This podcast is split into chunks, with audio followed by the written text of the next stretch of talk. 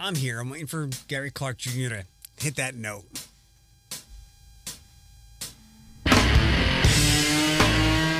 Um, we get two podcast episodes today, and you know that.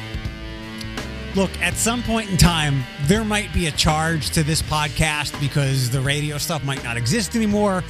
Um, but I think this will always be an important component of whatever the heck I'm I'm doing, and maybe you saw some of that uh, in my Facebook post today. Um, but if there was ever song free, commercial free, always on the podcast.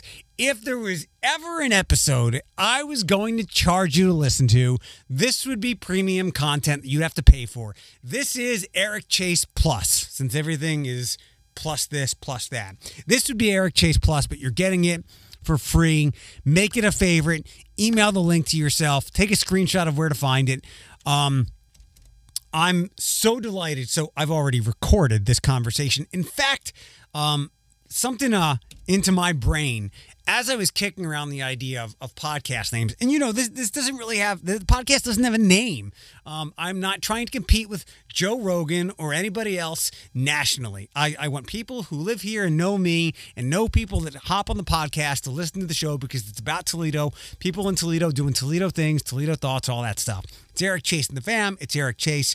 But there was a time when I was like, what should the podcast be called? And um, one idea was Recorded Conversations. Somebody probably took that name by now, but it was two years ago, and maybe I should have trademarked it or copyrighted it. But sincerely, and, and honest to goodness, my favorite podcast episodes, the ones I go back and listen to uh, repeatedly, like I've suggested you do with this one we're about to get into, are the ones where me and a person just talk. And yeah, I've got a general outline of what I want to ask somebody, but as you probably know, I can never actually. You can tell that I've loved the episode when it's I got one last question, and then there's another last question. There's a lot of last questions with uh, with Paris Devon of the Toledo Fire Department. He's a paramedic. He's written books. Um, tried out professional football. I didn't know that much about him because I I know Paris from what you know him from three years ago. He went viral thanks to a Drake video. We'll begin there. How did you come across, or why did you do, decide to do the the Kiki Challenge video a couple of years ago, and then it went viral? And then what was life like after that? So it's funny you ask. So, like, I never, I never really wanted to do it. I never even thought about doing it. And we were just at work. That was a busy station I was working at, so we were making runs all day. And one of my coworkers kept trying to talk me into it because I'm, I love music. I like to dance or whatever. And my coworker finally talked me into doing it. And then it was posted. And then by the time we like laid down that night, it was up to like 50k shares. And it's funny, like I thought I was gonna get in trouble at first for doing it at work. And once I saw Chief Byrd share it, I'm like, okay, I'm safe. I'm not gonna get fired from my job. Uh, but it was it was crazy that it went viral. That was never the intention. We were just having fun at work. Um, we see a lot of things that you shouldn't see at work. A lot of death, a lot of sick people. So we were just kind of we do things to kind of lighten the mood. I guess as a kind of defense mechanism, and that's kind of basically what it was. We were just having fun like we normally do at work, and it just happened to go viral. Yeah. Uh, going viral 101. Never try to actually go viral. Exactly. exactly. um, so I I followed you off of that. Like your pro, your follower stuff probably blew up after that. So I was one of those people. But like I look into people, and I'm fortunate enough to to know a lot of people, and people said good things about you, and I have just you know followed you since then. And and and one thing that sticks in my head is you absolutely love your wife. I do. I uh, I love her more than anything. I actually I actually do. I, um, I'm very blessed to have her. Um, and something that I learned in the in the Blade story from a couple of weekends ago. Uh, this was not your your first marriage, correct? No, this is my first marriage. Oh, it is your first. Okay, there was something in there about relationship oh, stuff. because oh, because I said when I stopped playing football, it was like a divorce. Got it. Got it. Got it. Got it. Yeah, you you have a long life resume, and I actually want to throw some things at you. And I don't know if you know me or or what I advocate for, and that's totally fine. But like I knew you. You were a good dude. You were you take great pictures with your wife. Like if you if anybody follows you, like this is how you need to treat the person in your life that you love. This woman is an angel in your life. There's a halo around that woman with all the pictures that you post. And I know that that's not all the time sir. real life, but I'm like that's how you treat the person that you love. So I Thank you. that, Thank you. You're welcome. You're welcome. So, um, I stumbled onto a, a saying a couple of years ago um, when people told me that I needed to keep talking and being very forthcoming with my, my mental health um, struggles, and and I. I found the, the saying, and it's Shakespearean or somebody else. The, the meaning of life is to find your gift, and the purpose of life is to give that gift away. And I like to think that my gift was to talk about mental health struggles because it empowers other people to seek help for themselves. Um, another, uh, I guess this is a Ralph Waldo Emerson quote that I found not that long ago. And after this, we'll dive into things. The purpose of life is not to be happy, it's to be useful, it's to be honorable, it's to be compassionate, to have it make some difference that you've lived and lived well. And uh, this is this is Yes. something that I have preached a lot um, in my mental health talks over the last couple of years, and I'll, I'll let you take it away because this was the crux of your Blade article. Um, and what I hope people took away from that was too many people are striving for the wrong thing, and that is to be happy, and too many people are striving to be happy all the time. Yep. So how how did you fall into um, finding the right thing to strive for each and every day? Because you've got a long, great background with a lot of cool things happening. Yeah, um, I'm I'm born. I was born and raised in Toledo, Ohio.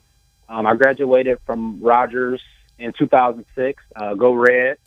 Um, I was the last class out of the old building of Rogers. But anyway, I went on to Miami University um, on a football scholarship to play football. And you know, since I mean sophomore, junior year in high school, I always wanted to go to the NFL. You know, that's what I wanted to do, and um, that's what I was dedicated to doing. And uh, the four years flew by in Miami, man. Uh, four of the best years of my life. It went really, really fast. And then after college, I graduated in 2010. So yeah, this month, 10 years ago, I graduated college with a um, degree in social work and a minor in coaching.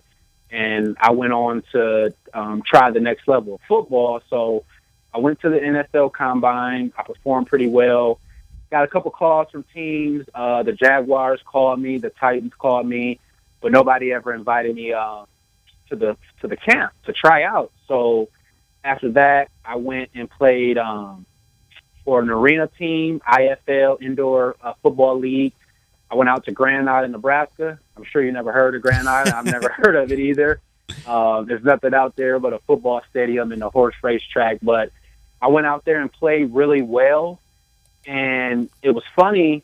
Um, I think the one game I had three interceptions and ten tackles, and the next day they cut me from the team.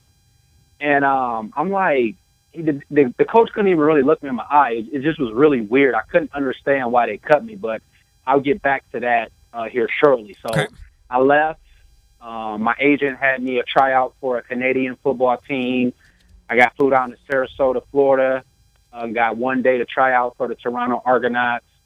Um, I, I made it into the camp. I tried out in the camp. Spring camp, I didn't get back um, invited to the fall camp. So all this was over a span of like three years, and you know I was at that phase in my life where the passion wasn't there for football as much anymore, and I always said I'm gonna give it my all until I can't give my all anymore. Um, I think people the reason people live with regret is because we can't we don't know how to give a hundred percent a hundred percent of the time because if it doesn't work out we want to have an excuse. We want to say you know we didn't try as hard or whatever you know to to save that embarrassment. And i was embarrassed you know putting all my eggs in one basket trying to make it to the nfl and not making it. And it was it was embarrassing from the standpoint that i didn't make my goal but it was also very eye opening to me. It was a learning experience from the standpoint of that I was putting my identity in something that was just something that I did, not who I was. You know, I'm I'm Paris Edwards, whether I'm a firefighter, um, a paramedic, or an NFL player, or I'm a plumber. It doesn't matter. Like I'm me regardless of what I do.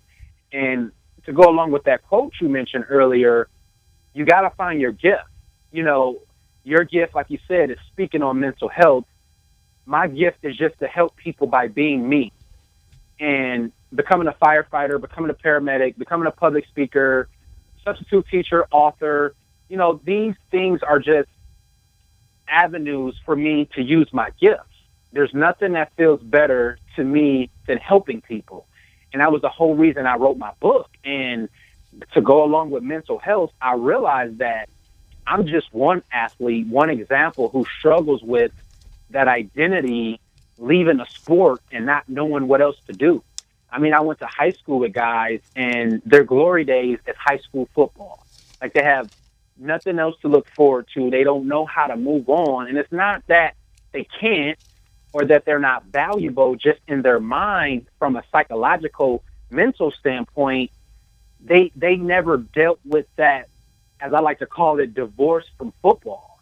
You know, you see guys go even play in the NFL. They could play 10 to 15 years, but still it's a struggle to depart from that because it's been a part of your identity. It's been a part of who you were the majority of your life. So I realized I was seeking happiness in something that was outside of myself, which you don't chase things that you can attract. You know, I realized that I'm going to be happy because of who I am, not what I do. And I'm going to be happy because I'm going to help other people um, realize that they can be happy with who they are. What was your and that's my gift. What was your aha moment from going from football is my identity, um, it's my passion, but obviously this has ended. Where did the light go on for you to go? It's really, it's really meaningful for me to help people. For example, when um my moment was I, I always knew that it was easy for me to talk about, you know, my struggles with bipolar and depression and and suicidal thoughts but it was crystallized when uh, when our old morning show on Kiss FM went away, and my inbox was loaded with people saying, "Thank you for talking about what you do. Um, it allowed me to understand my son. Thank you for talking about what you do. It allowed me to help myself." And I've had I had a psychiatrist reach out and say, "Thank you for talking about whatever you do," because I have people in my office saying they heard you talk about it, and, and that at that mm. point the light went on. Like I always knew it was mm. easy for me to talk about the stuff, but I'm like, oh shoot, this is. But that was your aha moment. That was the aha moment. What was yours? That that's um first of all that's a before I respond that's a beautiful story man. And um thank you for what you do. Thank you sure. for sharing your story. Thank you for being vulnerable about mental health because that's very very important. So I appreciate that Thank, thank you. you. You know what? I don't know. Find to me, it's it's my superhero gift. It's not a vulnerability. Look, it's funny. I was kind of afraid, and I have no problem with it. That you and I were going to be like cliche fest here. Every time we we drop a, a sports cliche or some kind of wisdom, the bell would go off. But you know what? It's helpful. I like to think. Um, it you can't have courage if you're not afraid. And i'm not that's true. I'm not afraid to talk about this stuff. Um, i love it. that's why i love it. that's why i'm so easy to do it. So what was your your light bulb aha moment? So my aha moment was um, so when i graduated i was i was i needed a job to where i can make some money to live but it could be very flexible to when i get a tryout for a team. So i graduated from college. I think i was 23 I had never had a job in high school. I played three sports. Um, so I got my first job. It was called YAP, Youth Advocate Program. It's a nonprofit organization that was founded in Philadelphia, and we have a branch here in Toledo, Ohio. So what I was, it was, it was basically was social work, but my title, I was a mentor. I worked with um, CSB, drug court, and probation kids, and I mentored these kids. I hung out with them. I went to court with them. Um, I visited them in jail when they went to jail. I did whatever I could to help these kids. So my aha moment was, you know, they they gave me the case for this one kid who, you know, they said nobody would take him. You know, he he tried to like stab his granny, like just all this all this bad rep about this kid. And I remember I took him to um to the gym with me. Like I said, I was training for the NFL. I took him to the gym with me and I had him work out with me, and I just sat down and I talked to him. I talked to him about his thoughts and his anger about how he could write and it could be therapeutic. And when I say this kid was so attentive and he was so receptive for some reason for what I was saying to him. And I realized at that moment I had a gift. And I remember this is a true story. After that first day with that kid, the granny couldn't believe how because she was saying he was going to be bad on me. I need to watch my back. He was very well behaved, one, and I realized that I had a gift. And then after that, I remember I made a Facebook status that I was going to write a book to help people. And this was 2011, 10, 11. It was like right after I graduated. And I was like, I'm going to write a book to help people because I realized I have a gift. And then, I mean, what, five, six years later, I wrote and published my first book and joining the Toledo Fire Department, becoming a paramedic. I've literally been helping people ever since by just allowing God to use me and my gifts. Yeah, yeah, I, I'm fortunate that, you know, and I believe I'm not very religious, but I I'm spiritual, and I like to think that absolutely my finances are good because I throw that that good stuff out in the universe, and you know some mm-hmm. of the mm-hmm. volunteering mm-hmm. that I does, you know, it just takes care of itself. Um, yep. To go back to something that I co- kind of incorporated, and I. I would never put myself in the level of a, of a psychologist or a, a, clinical professional or anything like that. I never wanted to to go to school for all that stuff. It's like my job is to like get people who uh, get people to those people. But I have a friend. She is a um, uh, behavioral therapist, family therapist, also a professor at the University of Findlay. And we were talking a couple years ago, and we kind of stumbled on this how, you know, it, it's hard, and it's hard for people younger than us. I'm 41 now. You're a little bit younger. I'm a little older than you. Where I'm 33. For the yeah, you're old now, no. So it's it, it, you're over the hill like me, but whatever.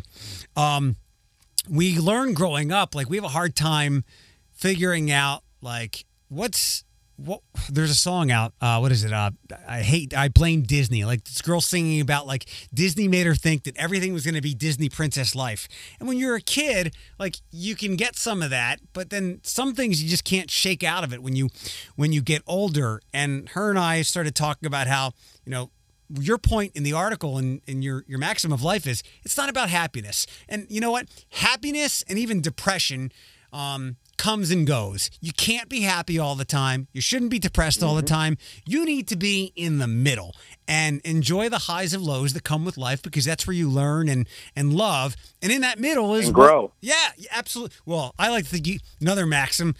Nobody ever learned anything in a W. You learn when you lose. Um, exactly. But that's how you yep. keep that's how you keep the lows at arm length. Or in my case, I've managed to keep the depressive episodes much shorter than they were in the past. But in that middle, in between up top is the happiness, and at the bottom is the is the sadness and the depression. In the middle is purpose, and that keeps you. That's your your guiding light. That's your beacon. Mm-hmm. I like that. I love that actually. Um, so you said first book. Tell me, you've written two now. No, no, no. I, am saying that's just my first of more that I'm going to. Gotcha, gotcha. So what? What's okay? Well, so then I'll come back to that because I do have I do have some work questions for you. Um, nothing controversial by by any means that, that I like to ask you if you're okay with that stuff. Absolutely, absolutely. One, he's got like there's been some some race stories involved in it. I feel awful that he's got to answer this stuff, but he doesn't necessarily get the spotlight that Chief Kral does. But from everybody that I've spoken to, Chief Byrd is a good dude. So, can you tell me a little bit about him? It sounds like you're a big fan of his, or at least a fan of his. Oh no, I'm I'm a a big fan of Chief Byrd. Um, I think Chief Byrd was the I mean, it was hands down. He was the perfect person for the job. He's one of those leaders that wants to understand what we need on the line because I think sometimes when you're at a higher up and you're not doing what you used to do anymore, there can be a disconnect. And that's that's any job, that's any career, not just the fire department. Chief Byrd tries to be very conscious of where he came from, which is working on the line as a private and an officer, just like we are. He doesn't put himself on a pedestal. He's very humble. He's very educated. He has the experience to back up to have the position that he has. And I overall, I mean, just to sum all that up, he's just a good, kind-hearted person that wants to see everybody do well and be safe. Most importantly, on his job and go home every morning at zero seven hundred hours. Good. Yeah, I, I wish there were more people that dove into uh, to speaking to him, and maybe that's just not what he wants to do. He, he does seem like a very um, approachable guy, but I, I I've always wanted to know more about him, other than from what friends or acquaintances say that yeah, he's a, he's a good dude. He's he's going to do a good job in that position. Um, so Absolutely. what is your job like? What was it before COVID, and and what's it like now? So honestly, for us, it's mostly stayed the same. Besides wearing masks on every run, we do a couple things different as far as like the medications we give and what we can give and when we can give it. But that kind of when when the first scare you know went out, it changed kind of a lot with our um, paramedic protocols. But now kind of everything is kind of the same. The hospitals have a more um, of a change than us because at the end of the day, for us, man, if someone calls 911, whatever they need, we will supply that. We Right. will, we, we will do that. And so to me, I don't fear for my life. One, I don't live in fear. I never will, whether it's COVID or not. And two, I took an oath to serve. That's our, we're civil servants. That's what we signed up to do. We're not civil servants that took an oath to say we are here to serve the community however they may need us. And that's what I stand on. And COVID, before, after, or during, will not change that. Um, so you're paramedic. You don't fight fires, but you're on the Toledo Fire Department, right? Did I get that correct? So for two years, you're you're on the life squad. So for two years, you don't fight fires unless you get an engine day here and there. But it's just a small little two year commitment after you come become a paramedic. Then you can go back to riding the engine Okay, in the medic units. So it's just a two year commitment. got it. What do you? Which do you prefer? Which uh, which is more of your purpose? Maybe the, the helping, the paramedic stuff. Oh, I prefer um, fire. Okay. I mean, so I'll, I'll put it to you like this. I'll put it to you like this. The fires is an adrenaline rush. It's Sure. kind of like, uh, you know, you don't you don't want fires to happen. You don't want people houses to burn down. But when it happens, you want to be there. I know that may sound kind of weird in a way, but it's it's it's what we signed up to do. So it's Yeah, it's a little more exciting. yeah. Um, the the param I like both though. I don't dislike the param. I like both. I mean, I've delivered three babies. I mean, we save people from heart attacks. We say, I mean, we we you see the you see the help when you saving more lives on the life squad, but on the fire side, you get that adrenaline rush like when you play football. You get that that that feel that you had when you were on the field. That just that adrenaline rush. Your heart rate is up. Um, it's just it's two totally different entities, and I actually love that we get to do both. There's some departments that only do one side, um, but we we we are a department where we're cross trained. So I completely understand what you're talking about, like the immediate gratification. Um, when we're on the radio, like we can't, we know people are listening, but you don't know. And I love the adrenaline. Like I was always the kid in in every level of school. I always wanted to go first when we had to do like oral stand up in front of the class reports because I wanted to get it out of the way. And sometimes you got extra credit. But I love talking in front of a crowd, no matter the size, because that's my fire. That's that's the I adrenaline because you can. I like- love it. Like you can see people, um, like you're seeing how you can save people and and what protocols you've got to put into place to make sure you can save this life or maximize um, the life saving. I like to watch people and see how they're reacting and read the room and you know like a comedian, you got to see what touches Yep. people. So I I I love it. can I? I want to. I've long had this analogy, and since you talked about the adrenaline with fire, I'd like you to speak a little bit more to this. So I always, sadly, but it's the best example, refer back to. Um, People say, "Oh, I would have like, I would have done that. I would I would have saved that person. You know, I would have gone in." And my example is the Jerry Sandusky case. You you remember that, right, from Penn State? Yes, I do. Everybody says they would have run in like the opposite of Mike McQueary. They would have run in and beat the hell out of that old guy and never would have ha- let it happen again. And I can apply that to almost any situation in life. None so so devious, but there are many situations where people are like, "Yeah, I, I would I would go in there and I would be a hero," and then and then that moment shows up, and all of a sudden the adrenaline or the stress freezes you, and your words don't matter anymore. Can you talk about that a little bit? Because you are actually running in to be a hero. So, uh, to me, it's it's all about training. Um, the fire academy is designed to train you to be uncomfortable. So, it's very how do I put? It's very abnormal to run in a building, a burning building, when people are running out. Anybody that says that's a normal feeling is a lie, whether they're a firefighter or not. You you just get used to it. Just like you said earlier, you can't have courage without fear, right? Mm-hmm. In Yeah. the back of your mind, yeah. So in the back of your mind, you know what could happen, and it's an uncomfortable feeling. It's that feeling in your stomach, like you get before a football game. You you're still nervous. You're still human, but you train and you train, and they say to take ten thousand hours to reach mastery. Once that fear just becomes smaller and smaller and smaller, then you can react quicker. Then it's less of a delay. Then you can start reading other things because you got that fear, as I like to say, under control. Nobody has absence of fear. Mhm. You just can get your fear under control, and then whenever fear arises, you know that's the way you need to go. I like to say fear is your best GPS. Yeah. Whatever you're scared to do, whatever you're scared to fail at, that's what you need to go toward. So it's a it's a every it's a every situation deal. You don't just overcome that as just because you become a firefighter. Every house fire you go to, every car crash you go to, whatever whatever you go to, you just build you just learn to control it more is the way I like to. And and I mean who, who wants to see the help all scatterbrained and nervous? I mean, Right. we we got to be under control. And you have gotten calls before for things uh, so tragic as um, the lady that couldn't find her remote control, right?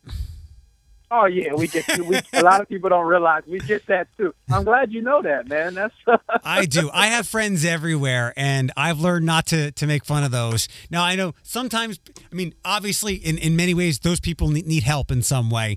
Uh, but yeah, I know that there's some crazy calls. Can you talk about? Um, it's the pandemic has overshadowed the it's dueling demics, the epidemic. Uh, we've not talked a lot about opioids for the last, you know, eight months, and I guess we started to get that under control a little bit. Can you talk about your experience of of what you've seen from that, um, doing what you do over the last couple of years, and how it's been been it's been a pandemic on its own.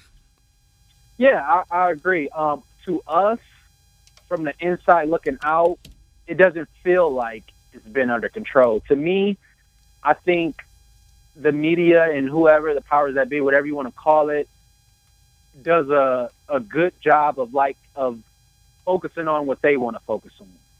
So if they want to make opiates uh, a big deal for these six months, they will. If they want to make COVID a big deal for the first six months, that's what they do. But to us, to me, it doesn't feel like it's been any different with the opiate epidemic. We still go on those calls every day. Good to know. And I, Only I uh, quickly, if I can interject, I agree with you with the media stuff, and the answer always goes back to money. Yes, absolutely. You are 100% correct. Yes. Yes.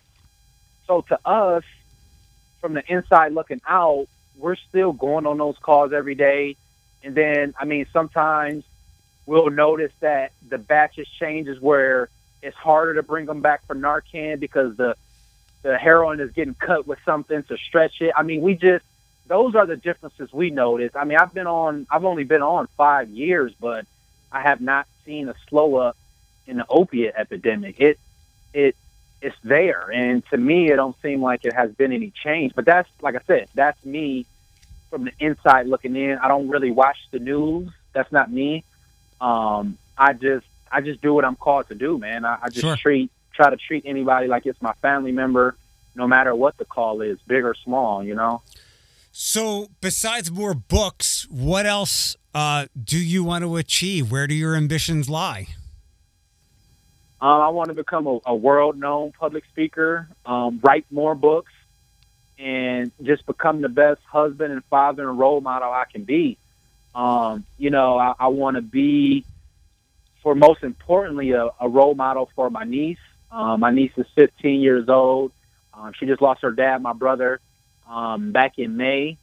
So that's uh, another role that I have to um, take seriously. And, you know, I, I feel bad that I lost my brother. You know, I feel sad, but then I look at her, you know, she lost a father, Mm-hmm. you know, and my mom lost a son. So, you know, I want to be able to be that role model for them and also my extended family that no matter what you come from, no matter what your situation is, you can be whatever you want to be. You can find an excuse for anything. But at the end of the day, no one cares about your excuses because you can complain and complain, and all that time you spent complaining, you could have spent putting in the work and the effort to achieve whatever you want to achieve. And one of my favorite quotes um, by J.J. Watt, the NFL defensive end, he says, "Success is not owned. Success is leased, and the rent is due every single day." Yep. So I try to live by that. I wake up every day, and then my mindset, in order to be successful and or happy, I have to pay the rent. You have to put effort and time into whatever you want. Nothing is going to be given to you. No one owes you anything. So get up and get to it, and that that's what gets me excited to start my day, to go to the gym and to post motivational stuff you know, it, it just inspires me to inspire others. I mean, that, that that's what drives me. Well, you've uh, you've inspired my attention. Any of my close friends will say that um, I uh, it takes a lot to get my my attention, but when I hone in, I, I really do pay attention. And I was delighted to read your article. Um, your JJ. Watt quote is a perfect transition. So as you were telling me uh, about that, um, I read a Mike Tomlin quote that he had, I think, sometime during this season, and I've put it in my my notes. I can never lose this notes app, uh, this one sheet I have, because I'll I'll be broken. I only have a couple of these memorized. But he said, "Don't tell people about your problems because they're either glad you got them or don't want to hear them." Exactly. Yes. Can yes. Can you can you give me some of those things? Like we can do cliche, cliche fest, we can do a maxim gasm, whatever you want to call it. Some of the uh, the life mottos or rules that that you live by, whether you got to memorize, if you got to pull out a notebook, I'd love to hear some of them. Mostly so I can steal them, but I'd love to hear some. I'm gonna I'm gonna give you my I'm gonna start with my favorite one. Okay. I learned this. It's not mine. I actually don't know who says it, but we had to learn it. Um, I'm in an Alpha Phi Alpha Fraternity Incorporated. I joined back at Miami University, and this is the quote we had to learn. Um, excuses are tools of incompetence, and those who specialize in them seldom succeed in anything else. Yeah, So that quote that that has instilled in me that you can't you you can't use excuses. And like you just said, nobody cares or they're glad you got them or whatever. So in my mind, if I don't do something, it's my fault. And on- once I learn to accept that, whether it's something at work or whether it's something with my wife, I've learned that taking accountability is the first step to success, growth, happiness, successful relationship, to be good at your job. Because one, it makes you, it allows you to always be astute. So if you don't make excuses, you hold yourself accountable. That means you're humble enough to learn. hmm And if you're if you're humble enough to learn, I think you'll always be successful. You'll yes, you you will fail, but you'll always get back to success because you don't make excuses. You don't blame other people, and you don't displace that accountability. So that that excuse um, quote is one of my favorite. I got another one. Um, learn as if you will live forever, but live as if you'll die tomorrow. Um, I, I know a lot of people, and I was one of these people that they wait to do stuff. They wait for the right time to do stuff. They wait for the right time to live. You know, me and my wife, we've traveled um, all over the world. I've always been a big traveler. And I know a lot of people that say, you know, oh man, I can't wait to retire to take those type of trips. And in my mind, I'm like, you don't even know if you're gonna live to that age. One, yeah, two, why do you have to wait? Like, why? And that's the thing. People do the same thing with happiness. Oh, when I get this job, I'm gonna be happy, or when I get this, I'm gonna be that. Like, no, you don't. You don't have to wait to do things. And the the the first part of that quote, learn as if you'll live forever. Yes, you need to always be a student. You need to always be hungry to learn, but you also can't forget to live. Just like you said earlier about that happiness and depressed, you got to find somewhere in between. You know, I, me and my wife just went to Dubai in February, and I think people think it's more crazy than we think it is. I mean, we just booked the flight like anyone booked the flight to anywhere else. I think we just overcomplicate things and we try to we wait to live for some reason. I don't, I don't know why, but you know we gotta we gotta live right now because tomorrow isn't promised. I uh, I can vouch for your pictures because when you're away, I like all of them, and I have my you. I have my wanderlust, and uh, my excuse for wanting to travel is who's gonna watch the dogs. Um, and there's some some validity to that, even though somebody could crash where I live.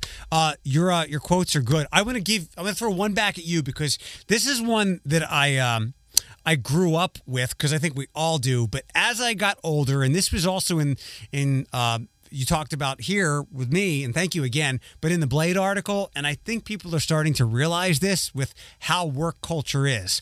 When I was growing up, it was, and you know this one love what you do, never work a day in your life.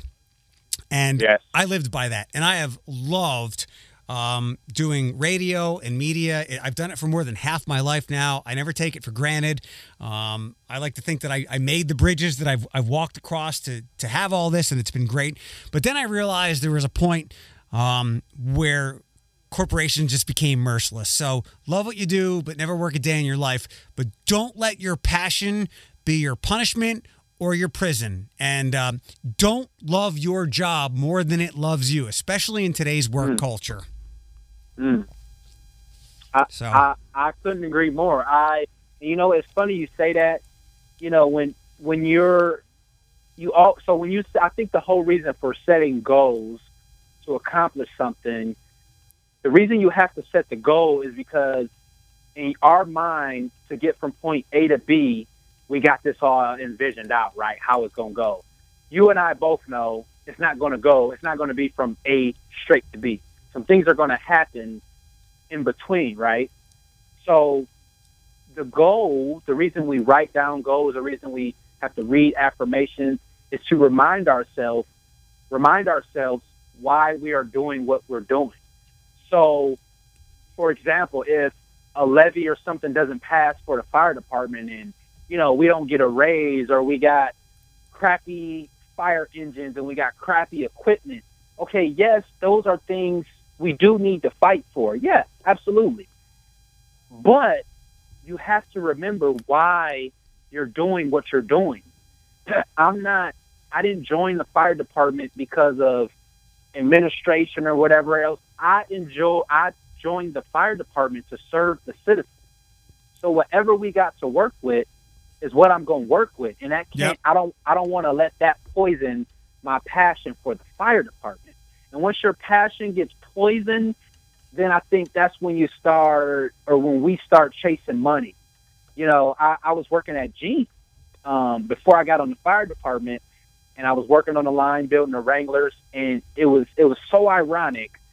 Right before I left to go to the fire department, when I put in my two week notice, they offered me a job making six figures, and I obviously turned it down, and people thought I was crazy. But I'm like, I know what I want to do. I know my gift, and that money could never replace my passion. So to me, it was an easy decision. And now people, I think people think, you know, that people are intrigued by how much I love my job, whether how I post about it or whatever. But it's possible to have something you're that passionate about and you get paid for it. You just have to believe it could happen and stay focused on your passion and not chase money or anything else that could be a distraction of that. I'll give you uh, two last ones, and and we can wrap up unless there's anything else you you want to share. Um, actually, I do have one other fun last question. I think um, I, I Sure, believe in sure. following follow, and I, and I forget which book I've I've read this in. Um, follow the intrinsic values, not the extrinsic ones, and that goes back to you know you can buy all the stuff you want. It's not going to make you happy or give you purpose. And then the other one, um, Extrinsic, extrinsic. Oh, oh, oh! I always tell people, um, especially as our our business has consolidated painfully over the years, um, happiness is a currency. And no, I can't write happiness to pay my water bill on a check or anything like that. But that happiness can give you some purpose to enjoy what you do and and get every cent out of every dollar you make so that you know what maybe you're not living with all the money in the world but you know what you got purpose and you got happiness rather being rich and miserable Yes, I, I couldn't agree more. what do you do in your free time besides go to the gym i figured that out pretty quickly Besides going to the gym, my favorite hobby is to read. Um, I'm always reading a book. I always got the next book I'm gonna read. Um, I love. I'm a foodie. I love to eat. I love to read. Um, I love to hang out with my wife and watch movies. And I'm also a very big family-oriented man. So me and my family, is, I mean, we have family get-togethers regularly. You know, I realize that that's not something everyone is fortunate enough to have. You know, I hear people say all the time they haven't seen their extended family members in months, and that's very normal for our family to always have family get-togethers, whether it's holidays or not. But my favorite hobby is to read and eat and travel. okay um okay i lied not last questions and this is i'm so guilty of this during all my my discussions um what you're reading now what you want to read next and the last movie you saw that you loved that like just left you with a lot of thoughts Ooh. So right now I'm reading um what is it called? Think Fast and Slow. yes somebody just talked to me about that book last week by daniel kahneman Yes. I'm about three fourths of the way through that and it's very, very amazing. It actually reminds me of Napoleon's Hill Think and Grow Rich. Mhm. The whole um conscious and subconscious mind. That's kind of what it's about. Thi- Um, it's great. this is not to brag, but when my friend the other day who was talking to me about how much he loved this book, I'm like, again, not to brag, but the books I read reference that book. But I know that that is a seminal work. So if you want something like that and beyond that, when you're ready, I got lots of lots of suggestions. What are you looking forward to reading uh, now after that? just just send me a list, man. Okay. Just, just Oh, I will. That's usually how I get my books, references, and in the back of other books that refer other books. That's Yeah. usually how I get mine. Me too. What do you want to read next after that? Um, I think I'm going to read. Go back to. I have about three books I read once a year, and with this year wrapping up, I think I want to read The Alchemist.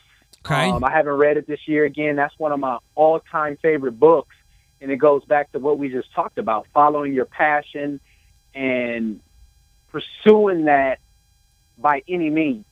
You know, no matter what distractions or what setback comes, you know, your way, you just got to stay focused on that passion and what you really want. And this is a quote from my mom. She's told me since I was, I mean, I remember her telling me at four years old, you can do anything you put your mind to. And that's a simple quote, but it's powerful, and I believed it. You know, I, when she when she told me that, when she told me that, that's the only reason I believe that I could get a football scholarship and go play football for free, get a college education for free. The only reason I believed I could do that is because of that quote my mom told me. You can do anything you put your mind to. And that also let me know at a young age that your mental is more important than the physical. Mhm. Because if you don't believe it up there, your body's not going to do anything your mind doesn't tell it. I think it was Henry Ford. Maybe he stole it from somebody. Whether you think you're right or wrong, you're right. Yep. I love that quote. What's uh what's something you've watched lately that just turned your mind on? Because I'm guessing you're like me. Like I don't do mindless entertainment. For me to be entertained, my mind has to be provoked. Yes. So it's the movie, um, the movie about the guy that's living in Russia. That he he works for the CIA. Snowden. Yes, Okay. Snowden. Okay. Um. Awesome. Well, this was Me and the wife watched that the other week.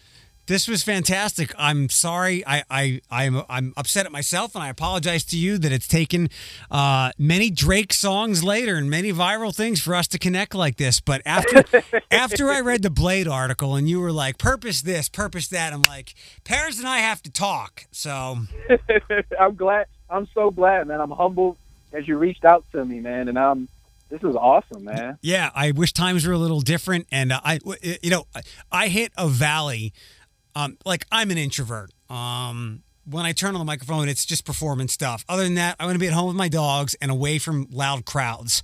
So like this has been, it. this has been easy for me. I'm like, if you want to survive the pandemic, act like me.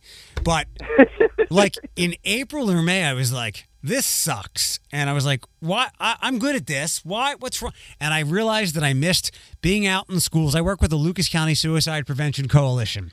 Um, and I missed doing our every other week or so school talks to middle school kids or high school kids because that energized me. Like I, w- I didn't have that fuel and you know schools were shut down at that point. So i was missing that and that's when i hit the skids during all of this. But um when uh when we get when things shake back out to normal a little bit i'm gonna i would love to get you involved with that and lots of the other things that i do. Yeah yeah um, especially because um, I can tell I can tell you this, and I have no shame talking about it. There are there's a teacher at oh god at Woodward. There's a health teacher at Woodward that brings us in every year, and I I hate doing it because um, I don't care. I can wear the coolest Black Panther t-shirt I have and have the best Jordans I have, and still half of those kids are sleeping. They don't want to hear what I have to talk about. But if you show up, they will listen to you, and you know exactly what I'm talking about.